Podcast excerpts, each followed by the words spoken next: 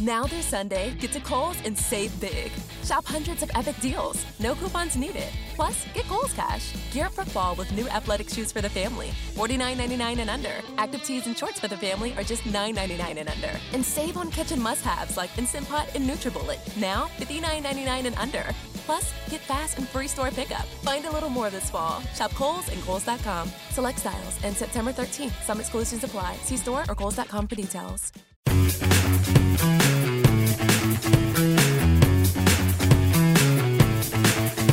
Hello, my name is Marcus Speller from the Football Ramble, and welcome to the Mixer podcast. This is the penultimate episode in an eight part series to coincide with the release of The Mixer, a book written by one of our panellists, Michael Cox. The Mixer, the story of the Premier League's tactics from Route 1 to False Nines, is out now in hardback, ebook, and audiobook.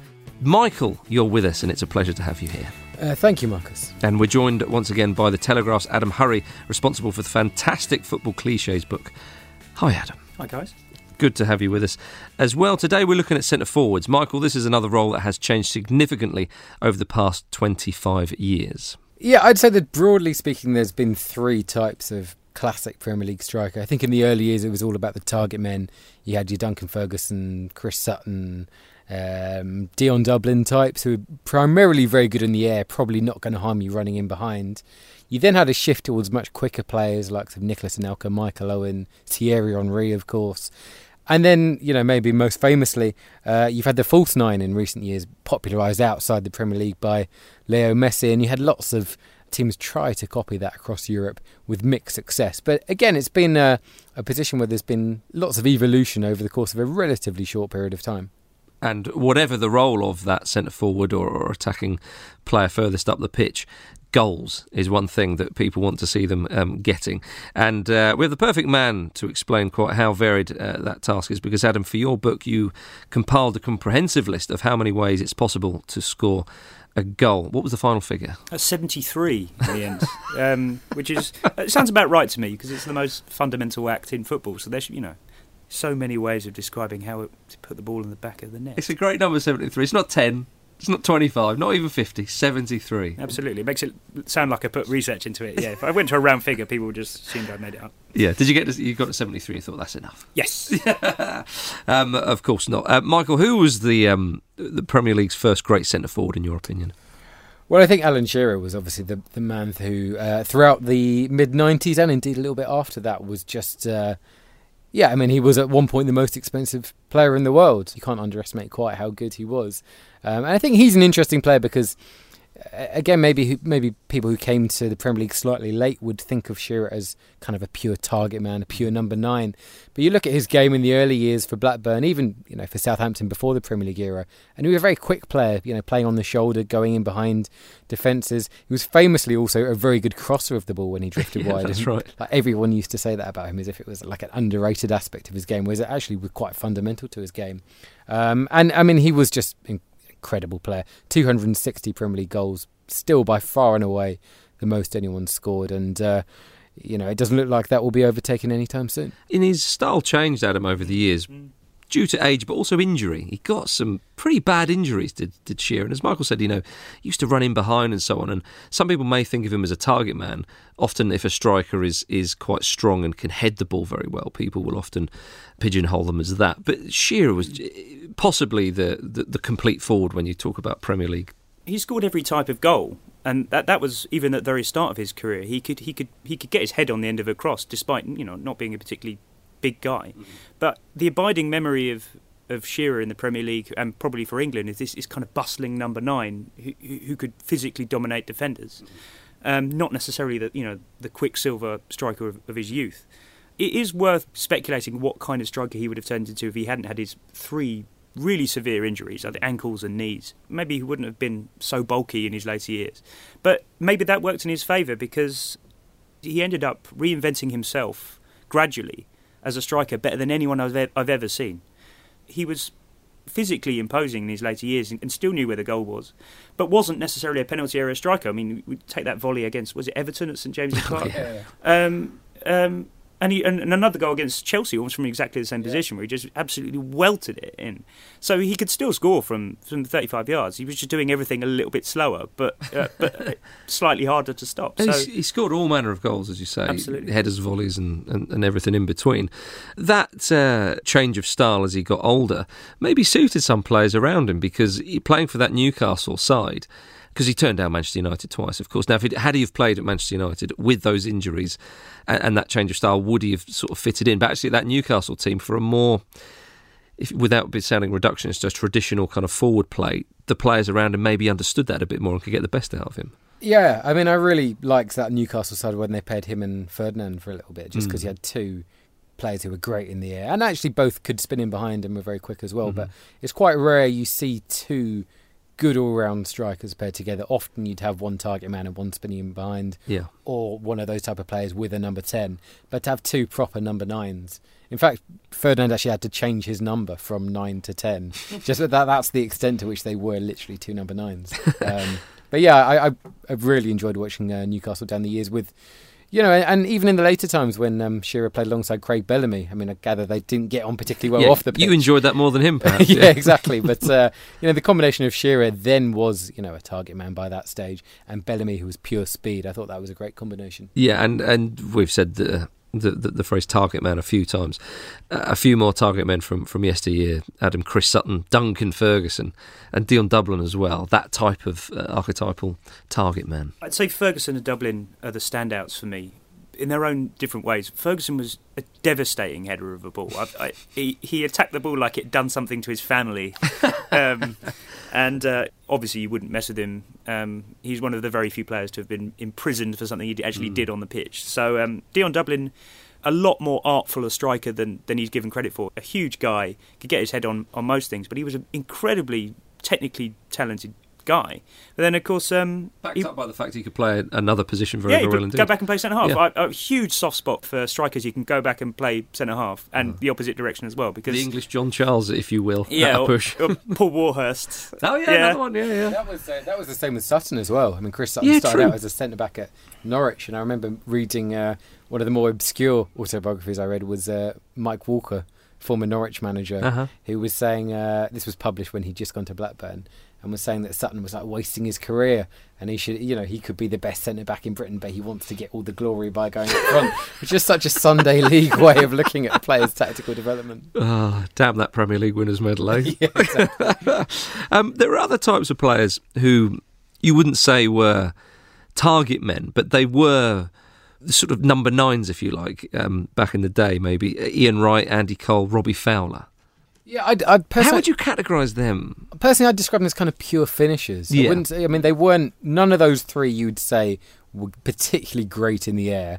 They didn't quite have the speed, you know, the kind of athletic speed that came later with Thierry Henry. Mm-hmm. They were all quite quick, but I think that that was the kind of era where just being really good at finishing was a guarantee of getting in the side. Yeah. And you contrast that with now, jumping forward about 15 or 20 years, but someone like Daniel Sturridge who's struggled to get into the Liverpool side because his link play isn't great, his Mm-hmm. pressing isn't great. He's, you know, as far as I'm concerned, clearly the best finisher Liverpool have. Mm-hmm. But that's no longer enough. And I think that's, you know, real stark contrast with, you know, someone like Robbie Fowler was renowned as, you know, one of the best strikers of, of that era in the Premier League.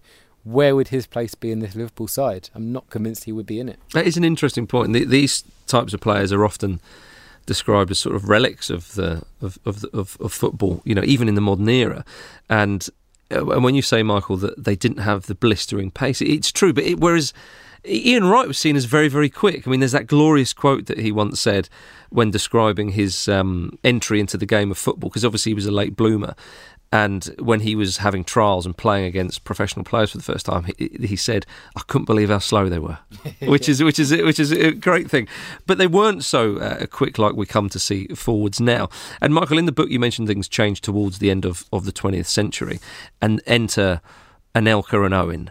And these were players, especially Michael Owen. It was just like a whippet, wasn't it? It was incredible. Yeah, I mean, he was just ridiculous. Again, looking back, uh, just incredibly fast. It was, it was when strikers had started to become really fast and defenders hadn't really evolved to take account of that. That makes Mm-hmm. right, sense. yeah, yeah. There's a goal in particular he scored at Old Trafford against Manchester United, Uh-huh. where he's literally third favourite to get a ball between Schmeichel and I think Ronnie Johnsen, Mm-hmm. and just makes up about ten yards on both of them and nips the ball into the goal. Could have been the game he was sent off later. It was, yes, for like a two-footed tackle. That's right. He, I was, think f- he was full of energy and, Well, uh, yeah, and it peop- spilled over. People always forget that Owen was kind of seen as a bit of a tearaway in his younger years, and people are like, "Oh, well, that's part of his game." Uh-huh. You know, if you take that away, you lose that from Owen's game. And Anelka as well, you know, a different kind of character, very kind of mysterious figure in those early days at Arsenal. Well, I suppose throughout his career, but particularly in those early days at, at Arsenal, no one really knew what he was all about. Almost acted in separation from the rest of the team, if that makes sense. Always running in behind, but scored some fantastic goals. There's one against Blackburn in particular where he rounded the goalkeeper and put it in. One where he streaked away in the FA Cup final against Newcastle to score. Um, and I think that changed the way teams played. You know, when you had a combination of a, a number nine like Anelka and a number 10 like Bergkamp, almost pulling the defence in different directions. Before teams learned how to cope with that, generally by sitting deeper, you know, it was such a almost an easy way to get through on goal. Stick a through ball in behind, and you'd have a quick striker running through. And you know, Anelka and Owen were both absolutely prolific in their in their younger years.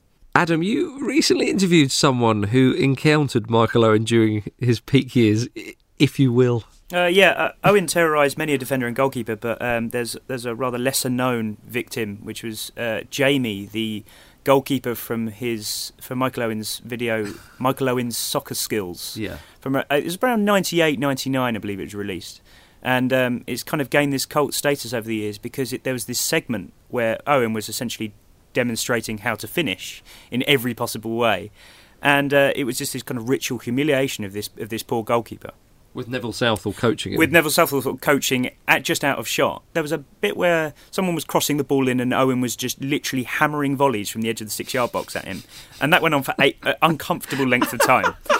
And then, then, then it progressed to one-on-ones. So he was he was chipping this guy, this kid, but he was chipping this kid. He it was so nutmegging- self-indulgent. yeah, and it, and it, it, it got to the point where um, Owen, I think Owen curled one into the corner from the edge of the box. But Owen was also self-commentating as well. Yeah, this this is quite a remarkable thing. I never really had. Um, you don't really have many footballers down as this type of characters. Certainly not an 18 year old Michael Owen. He was really lauding it. I mean, let's- let's be honest, No, he had this much personality. It was bordering on bullying. It really was. It really was. So it, it got it got to the point where yeah, he curled this ball into the corner past him and.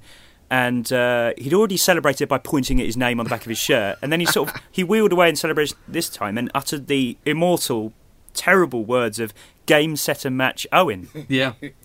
and uh, and he went, yeah, he, he wheeled away saying, yeah. And then all you can hear after that is Neville Southall just out of shot, barely audible. Well done, he's 13. Hmm. Yeah. Perfect. It's yeah, and st- is this man still haunted by this? Yeah, yeah, I, I tracked him down via the delights of Facebook. Thanks a lot, social media. And um, he, he was slightly reluctant at first because he's like, "What am I letting myself in for?" I said, "No, no, it'd be brilliant." And it and it and it was brilliant to talk to him because um, you know he was he was quite humble about the whole affair, and and uh, I detected a little bit of distaste towards Owen, but I think he I think he got over it over the years. But um, yeah, this kid is um, yeah, I don't I wouldn't say he's mentally scarred, but he's certainly not a professional goalkeeper anymore. Oh my goodness, yeah. I mean, uh, Owen was. it- It's easy to forget, but in his in his early days was so so good, wasn't he? And so quick. I mean, I think it was Lee Dixon found that out in the FA Cup final. Um, but this emphasis upon speed prompted Arsenal to buy arguably the Premier League's most celebrated striker in Thierry Henry. Michael. Yeah, he was essentially a replacement for Anelka. Arsenal famously sold Anelka for 23 million and for that bought Henry and essentially paid for their new training ground, which proved one of the best deals in Premier League history. Um, Henry was an incredible player. I think sometimes people forget how raw he was when he came. He was kind of a, a left winger who scored some goals rather than a ruthless centre forward. Um, Had had a brilliant time at Juventus. no, although interestingly, I kind of read a lot of interviews with him and uh, you know as research for this section, and he insists that he actually played quite well for Juve, and he, he just saw an opportunity at Arsenal and wanted to work with Wenger, who you know had brought him through at Monaco. Um, and the thing you get when you watch old Henry tapes is just the variety of goals he scored. He could run in behind, of course, but he was so good at coming deep and, and linking play. He scored, you know, Panenka penalties. He scored a back heel against Charlton. He scored quickly taken free kicks. He was a very kind of cheeky player, I think, Henry. But he didn't get many headers, though. This is one of those moments where you see a, a real change, a bit of a sea change in the centre forward style. Yes, it was happening before that, but this is when it was quite obvious. Here was a guy who was really a winger, who was a converted forward. And I can remember being at Highbury once, actually, and Henry scored a header, and someone, oh, that's the first header he scored in the league, or something like that. Thought, He's been here for ages. Now, for for English football fans used to the Shearers, um, even Ferguson's and Dion Dublin's, you know, when Henry came along, it's a very different style of centre forward play, Adam. Yeah, absolutely. I mean, for all his considerable repertoire of goals, my abiding image of Thierry Henry is this kind of relentless running down the left channel, waiting for the goalkeeper to make a decision, and quite casually curling it past him into the bottom right corner. Mm-hmm. And there's, this seemed to happen time and time and time again. But you're right, there, there is a, a lingering English obsession with devastating headers from, from balls into the box, and he was never going to offer that. But as we've established, around the turn of the century, there was there was this obsession with pace, and it affected strikers a lot more than defenders could react to it. So he, he was he was at that cutting edge of that, where he took it on from just pure pace, but he had this dead-eyed, clinical finishing in front of goal. So he combined those two things, and defenders hadn't evolved enough to, to react to it. Henry became one of the, as you said, uh, the most celebrated and, and popular strikers in, in the Premier League history and, and one of the best goal scorers, part of the invincible side as well. You know, he played in, in different Arsenal sides than, than we're used to today, but played in one not too similar to what Arsene Wenger has been so used to, to playing in, in recent years. And other sides try to get similar players as well. We're looking at, say, the likes of Cisse and Diouf and, and David Bellion, dare we um, suggest as well. And uh, people did think of converting these wingers into forwards, didn't they? Yeah, it was interesting to go through some of the. Uh, just look at the starting 11s at this point in the Premier League. You had a, a situation that I don't think you would have before or after where managers were playing two pacey strikers up front together. So you would have sometimes Henry was partnered by Sylvain Wiltord, which in this day I think wouldn't work because defences play so deep that you'd say, well, that's a bit one dimensional. Liverpool as well, I think, had Cisse and. Oh, sorry, they had Juve and Owen up front together at the same point, which again I don't think you'd see before or after.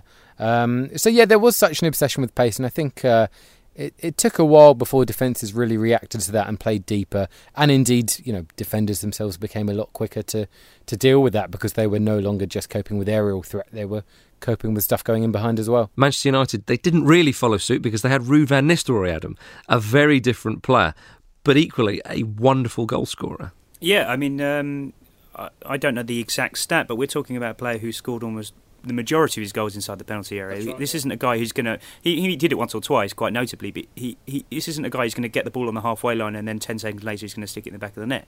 He relied on service, but then when that service came in, he was the ultimate guy to have in the middle because he was a superb finisher. An oddly rare example of a guy who could translate Eredivisie form to the Premier League, um, uh, whereas Matej Kezman, for example, perhaps didn't. So I don't know how much of a gamble it was. You know, that was about 19 million they paid Yeah, for him. yeah. He'd just done his knee.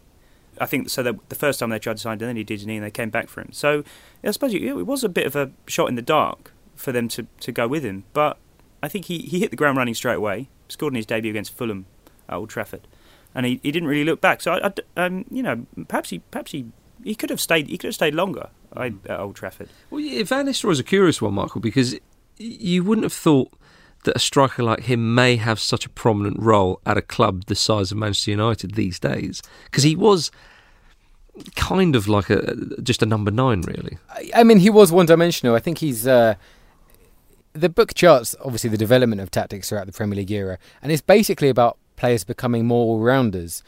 And Van Nistelrooy was essentially very one dimensional. He was good at one thing. He was probably better at that one thing than anyone in Premier League history, but basically got left behind because he didn't have the ability to link play, the ability to get assists. He wasn't very he wasn't really a team player, actually. He was quite an individualist.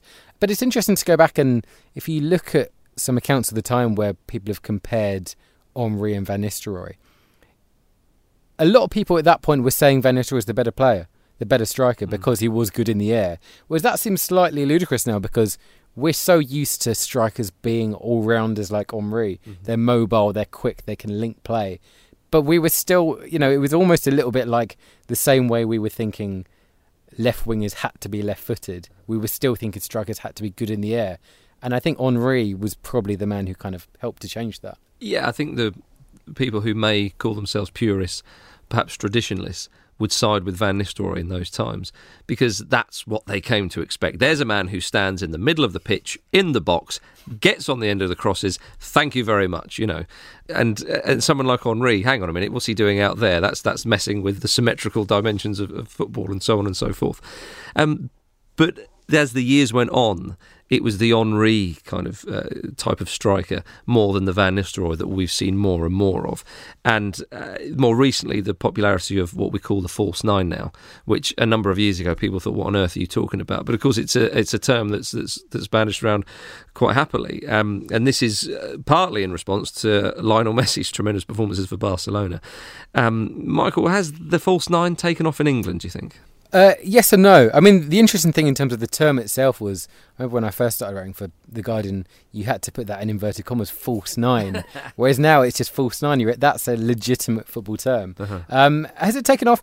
I'm not sure it's really been particularly successful in the way that Messi played it.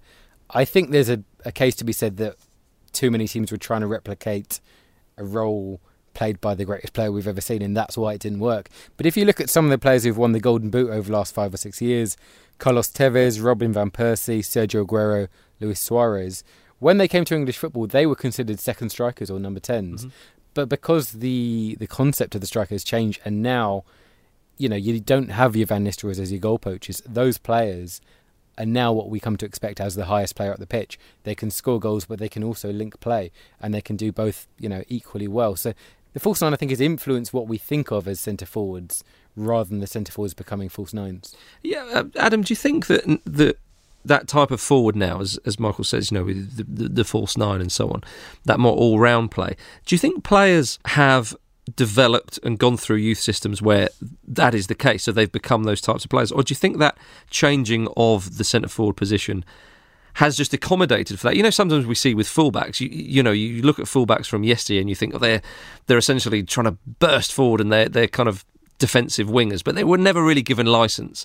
Whereas uh, now they are. Uh, do you think that's the same with centre forwards? Do you think that, that some of these players just think, oh, it, it, it's almost like you've been waiting years for this to happen, and then suddenly they can, if you know what I mean? Um, I, would be amazed if if any false nine grew up being a false nine. Mm. I mean, um, the, the classic Premier League goal scorer's story is that you know, uh, as a 13, 14 year old, they were scoring 80 goals a season for whichever youth team they were playing for, and and, it, and, and 90% of those would have been running over the top and, and smacking it in because they were quicker than everyone else. Um, False nine seemed to me to be kind of just a natural case of tactical cat and mouse. Defences have evolved to try and deal with a certain threat, so managers have had to come up with a new way of doing it. it's almost like how I don't know a, a virus adapts to a vaccine. So it, it's it seems like a natural way of, of teams trying to unlock the door a different way. Um, strikers don't often have to. I haven't historically had to work hard tactically. They knew what their job was. They knew where they had to be on the pitch. So this is a new one for these players because you know they've had to really think about where they position themselves. Normally they go where the ball goes. Now they've had to consider themselves part of a, of a, whole collective rather than their own individual job. It's interesting to look at some players, say like Thierry Henry. I mean, years ago, Michael, would he have just been a winger? And, and that would have been the end of the story. You know, would would Carlos Tevez been asked to just stay in the box and get on the end of crosses? Do you see what I mean? Yeah, I mean there has been a big evolution. I think another interesting play if you uh, you look at how teams are playing at the moment is Roberto Firmino, who's become Liverpool's uh, first mm. choice centre forward, um, with Klopp having ditched Benteke, who's an absolutely classic number nine, old school number nine, and as I mentioned earlier, Sturridge. And the one thing Firmino is probably not top class at as a centre forward is scoring goals. He's brilliant at linking play. He can dribble, he can pass, he can certainly press, which is you know maybe Klopp's main thing. But he's probably not going to be a 20 goal a season striker. And that's, you know, I guess the shift is not just about the strikers but about the team. And the goals have, now have to be spread from attacking midfielders, wide players, not just the centre forward. So it's been a there's almost been a kind of merging of different roles between number 10s, wide players, centre forwards, and you have these players like Firmino who are essentially all rounders who just happen to be playing as a central forward. And I suppose, Adam, instead of that one man just getting on the end of something, mm. you, you, attack as a unit. Yeah. It's almost like you talk about a front four or a front five, and you include some midfielders in that, of course. Um, just to sort of finish, um, what category does Harry Kane fall into? He's obviously the next stage of the evolution of the Premier League striker, but it seems we're not entirely sure about where what pigeonhole he fits into because um, the easiest answer to that question is that he simply does a lot of things quite well. He isn't particularly quick, but he's quick enough to evade most Premier League defenders. He's not a battering ram, but he's incredibly strong. He's not a dead-eyed finisher like, say, Van Nistelrooy. He's not an opportunist poacher in the middle, but he's a very, very good finisher. He strikes the ball very well. Um, he's got this almost Hasselbaink-esque um, um, penchant for shooting whenever he gets the opportunity, which I really admire because that's what strikers should do. If you if you've got the ball and you can see the goal, just give it a whack. It's a fair, it's a fair. I mean, could he become Michael? As as he develops, a bit more like a Wayne Rooney, where some people think, "Oh, where do we play him?" You know, with Rooney, I mean, yeah, I know what you mean. Yeah, yeah, yes. I mean, uh, the funny thing with him is when he was first breaking through at Tottenham, I saw him compared to both Alan Shearer and Teddy Sheringham. well, and and yeah. for like from a '90s perspective, they were the classic. You know, played up front for England together brilliantly at Euro '96 because they were different types of players. Sheringham dropped off. There was like the Teddy Sheringham role, wasn't there? Because like yeah. no one else played that role. That's right. And there's also the Teddy Sheringham run because mm-hmm. no one else went to the near post. Anything slightly unusual with Teddy Sheringham. Imagine yes. having a corner named after you. yeah, yeah, exactly. Yeah. Glamour. But the fact that he was being compared to both just sums up how he's like an all rounder. And I think that probably sums up what a number nine is these days. They're not a number nine like Shearer just going in behind.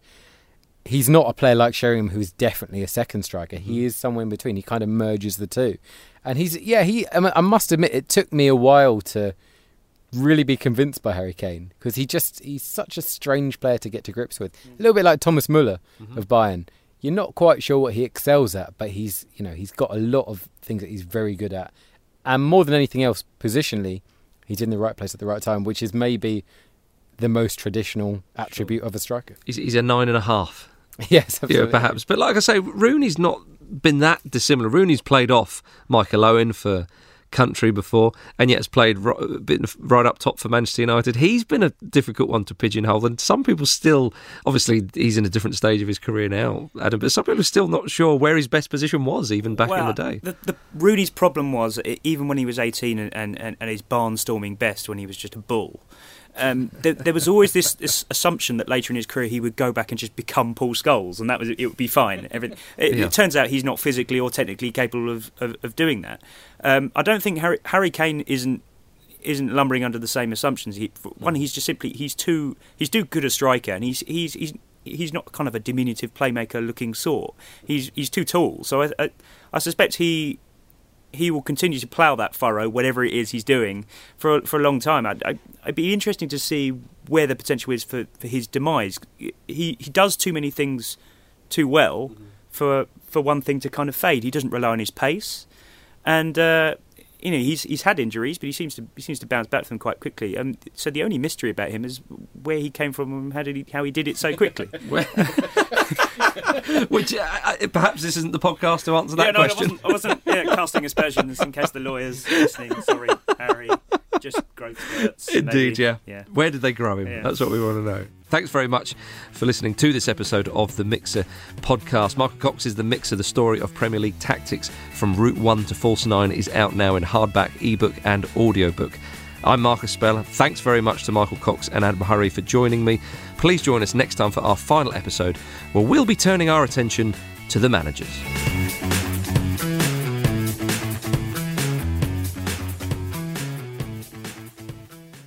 Support for this episode has been provided by Ratio Keto Friendly Crunchy Bars. If counting macros makes your head spin, count instead on a snack by Ratio. They've done the math for you, so you can spend less time studying the label and more time enjoying your day. Delicious and convenient, both their toasted almond and lemon almond flavors have two grams of net carbs and a unique combination of sugar and protein, all in a satisfying crunch. Interested? Ratio keto friendly bars are now available in the granola bar aisle at Walmart.